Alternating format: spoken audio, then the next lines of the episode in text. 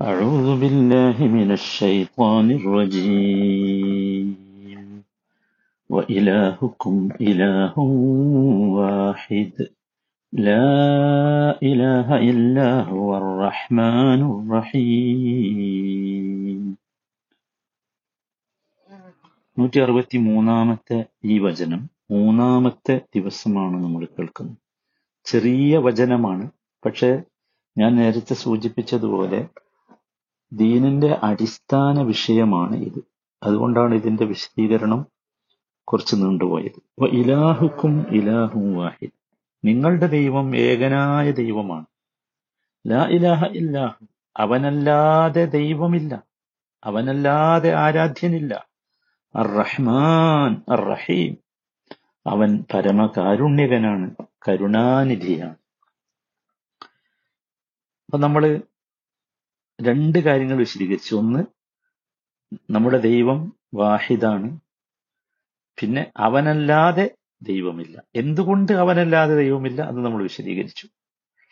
എന്നിട്ട് അത് പറയുന്ന കൂട്ടത്തിൽ അള്ളാഹു ഇവിടെ ഈ വചനം അവസാനിപ്പിക്കുന്നത് അർ റഹ്മാൻ അർ റഹീം എന്ന് പറഞ്ഞുകൊണ്ട്. എന്തുകൊണ്ടായിരിക്കും ഇങ്ങനെ അവസാനിപ്പിച്ചത്?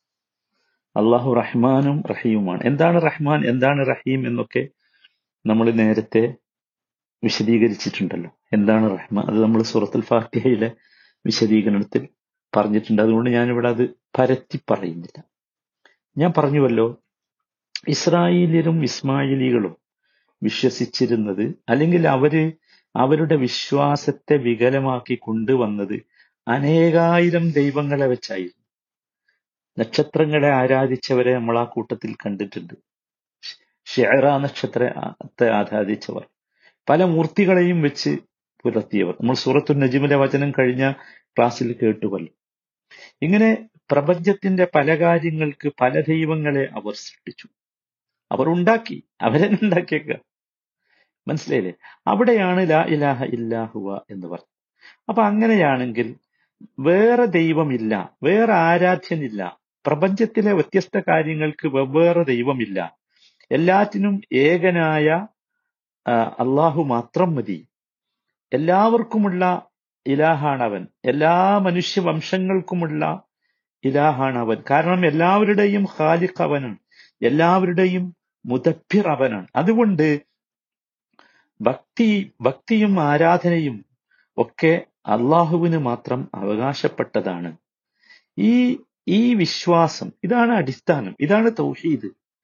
ഈ തൗഹീദ് നശിച്ചു പോയാൽ ദീൻ നശിച്ചു പോകും.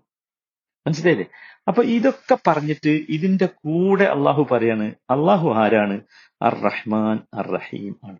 അഥവാ തൗഹീദിന്റെ പ്രഖ്യാപനത്തോടൊപ്പം അള്ളാഹുവിന്റെ വിശിഷ്ട ഗുണങ്ങളിൽ ഏറ്റവും സുപ്രധാനമായ രണ്ടെണ്ണം അത് അർ റഹ്മാൻ അർ റഹീം പരമകാരുണ്യകൻ കരുണാനിധി അല്ലെങ്കിൽ പരമദയാലു എന്നൊക്കെ പറയാവുന്നത് പറയുമ്പോൾ അതിന് ചില ആശയങ്ങളുണ്ട്.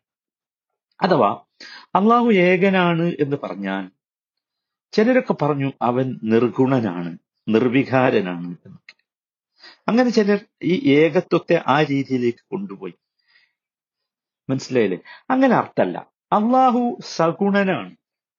എല്ലാ ഗുണങ്ങളും ഉള്ളവനാണ് അള്ളാഹു മാത്രല്ല സൃഷ്ടി സമൂഹത്തോട് ബന്ധമുള്ളവനാണ് അള്ളാഹു ആരാണ് അള്ളാഹുവിനെ നിർഗുണനാക്കിയത്? ആരാണ് ദൈവത്തെ നിർഗുണനും ദൈവത്തെ സമൂഹവുമായി ബന്ധമില്ലാത്തവനുമാക്കിയത്? അതാരാന്ന് ചോദിച്ചാൽ മറ്റു ദൈവങ്ങളെ കൊണ്ടുവന്ന് സ്ഥാപിക്കാൻ ഉദ്ദേശിച്ചവരാണ്. കാരണം എന്താ വെച്ചാൽ പ്രപഞ്ചത്തിലെ കാര്യങ്ങളുമായി ബന്ധമില്ലാത്തവനാണ് അള്ളാഹു എന്ന സങ്കല്പം ദൈവം എന്ന സങ്കല്പം കൊണ്ടുവന്നാൽ അവർക്കവിടെ കൃത്രിമമായ ദൈവങ്ങളെ സ്ഥാപിക്കണം. അങ്ങനെ സ്ഥാപിച്ചു കഴിഞ്ഞാൽ ആ സ്ഥാപിക്കണമെങ്കിൽ എന്ത് വേണം? യഥാർത്ഥ ദൈവം അത് ഗുണങ്ങളൊന്നുമില്ലാത്ത ഒരു ശക്തി മാത്രമാണ്. അങ്ങനെയാണ് പറയുന്നത്. ശക്തിയാണത്. പരിപാലനത്തിന് മറ്റു ശക്തികളെ ആശ്രയിക്കണം. അപ്പൊ അങ്ങനെ ബാഹ്യ ശക്തികളെ കണ്ടെത്തുന്നു. അല്ലെങ്കിൽ അത്തരത്തിലുള്ള ഒരു സങ്കല്പത്തിലേക്ക് മനുഷ്യനെത്തുന്നു. അങ്ങനെ എത്താൻ പാടില്ല എന്നതുകൊണ്ടാണ് തൗഹീദ് പറഞ്ഞിട്ട് ഉടനെ എന്ത് പറഞ്ഞത്? അർ റഹ്മാൻ അർ റഹീം അള്ളാഹു വലിയ ഗുണങ്ങളുടെ ഉടമയാണ് അതുകൊണ്ടാണ് നോക്കൂ അള്ളാഹുവിന്റെ ഗുണങ്ങളെക്കുറിച്ച് ശക്തമായി പറഞ്ഞ വിശുദ്ധ ഖുർആാനിലെ വചനമാണ് സൂറത്തുൽ ഇഖ്ലാസ്. ഖുൽ ഹുവല്ലാഹു അഹദ്. അഹദ് നമ്മൾ നേരത്തെ വിശദീകരിച്ചു. എന്നിട്ട് എന്താ പറഞ്ഞ്? അള്ളാഹു സമദ് എന്നാ പറഞ്ഞു. അള്ളാഹു എല്ലാ നിലക്കും ഏകനാണെന്ന് പറഞ്ഞിട്ട് അള്ളാഹു സമദ്. അള്ളാഹു ആഹിദാണ് അള്ളാഹു അഹദാണ്. എന്നിട്ട് എന്താ പറഞ്ഞത്? അള്ളാഹു സമദ്.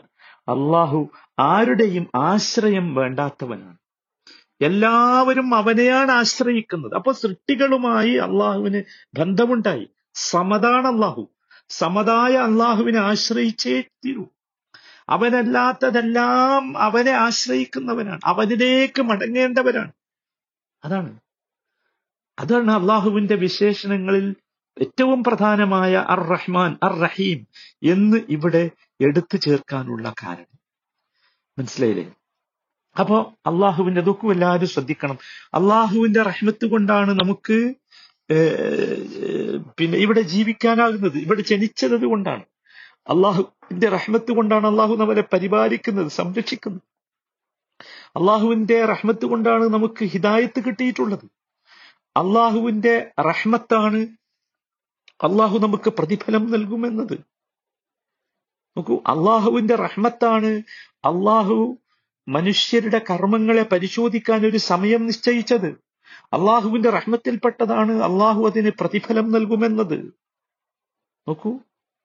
അള്ളാഹുവിന്റെ റഹ്മത്തിൽപ്പെട്ടതാണ് നമ്മുടെ എല്ലാ ആശകളും പ്രതീക്ഷകളും അവനിൽ അർപ്പിക്കുവാനുള്ള ഒരു ബോധം നമുക്ക് നൽകിയത്.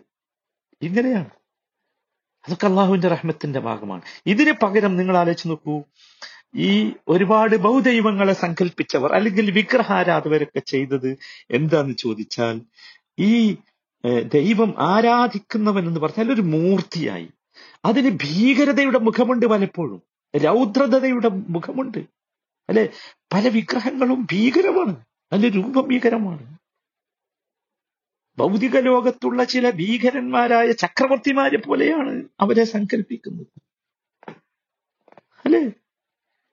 പല പല ദൈവങ്ങളെ വെച്ചിട്ട് ഓരോ ദൈവവും അവരവരുടെ സാമ്രാജ്യത്തിന്റെ സാമ്രാജ്യത്വത്തിലെ സമഗ്രാധിപതിയാണ് സ്വച്ഛാധിപതിയായി വാഴുകയാണ് ഇങ്ങനെയുള്ള ഒരു ദുർമൂർത്തികളായി ദൈവത്തെ അവതരിപ്പിച്ചു. ഇനി ഇതിലേക്ക് എത്തണമെങ്കിലോ പാർശ്വവർത്തികൾ വേണം. അവരുടെ മധ്യസ്ഥതയില്ലാതെ പറ്റൂല. മനുഷ്യർക്ക് ദൈവവുമായി നേർക്കുനേരെ ബന്ധപ്പെടാൻ പറ്റൂല. ഇങ്ങനെയൊക്കെയുള്ള സങ്കല്പത്തിന്റെ നിഷേധമാണെന്ത്? അർ റഹ്മാൻ അർ റഹീം അള്ളാഹു റഹ്മാനാണ് റഹ്മിയ റഹീമാണ്. പരമദയാലുവാണ്. പര കരുണ ചെയ്യുന്നവനാണ്.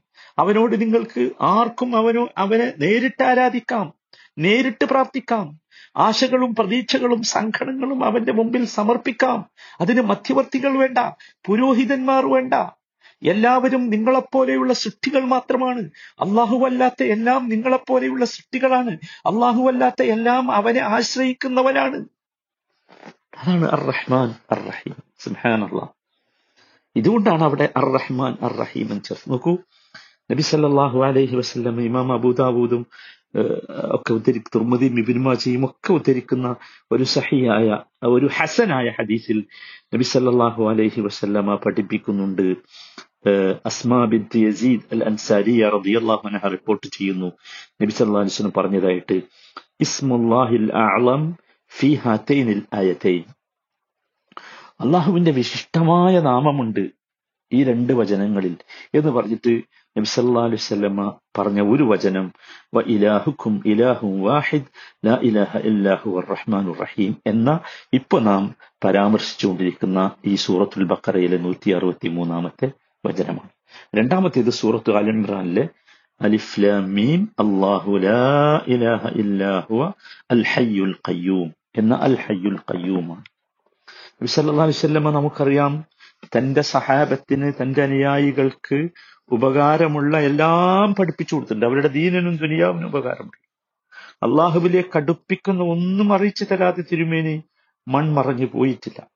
ആ കൂട്ടത്തിൽ നബി പഠിപ്പിച്ചതാണ് ഇസ്മുല്ലാഹിൽ അഅ്ലം എന്നുവെച്ചാൽ അള്ളാഹുവിന്റെ അസ്മ അള്ളാഹുവിന് ഒരുപാട് അസ്മാകളുണ്ട് നമുക്കറിയാം. അതിൽ ഏറ്റവും പരിശുദ്ധമായത് ഏറ്റവും ഉന്നതമായത്. അതുകൊണ്ട് ചോദിച്ചാൽ അള്ളാഹു നൽകും അതുകൊണ്ട് പ്രാർത്ഥിച്ചാൽ അള്ളാഹു ഉത്തരം നൽകും.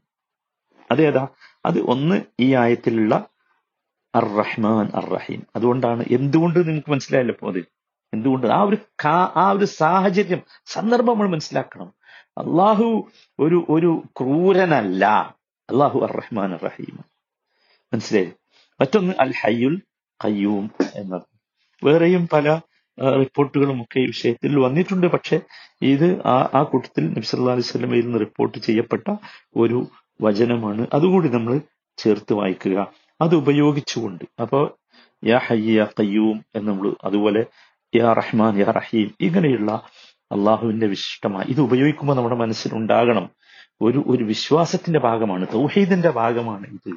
ആ ഒരു ചിന്തയോടുകൂടി അങ്ങനെ പ്രാർത്ഥിക്കുക നാം. അള്ളാഹു താല നമ്മിൽ നിന്നൊക്കെ കബൂലാക്കുമാറാകട്ടെ.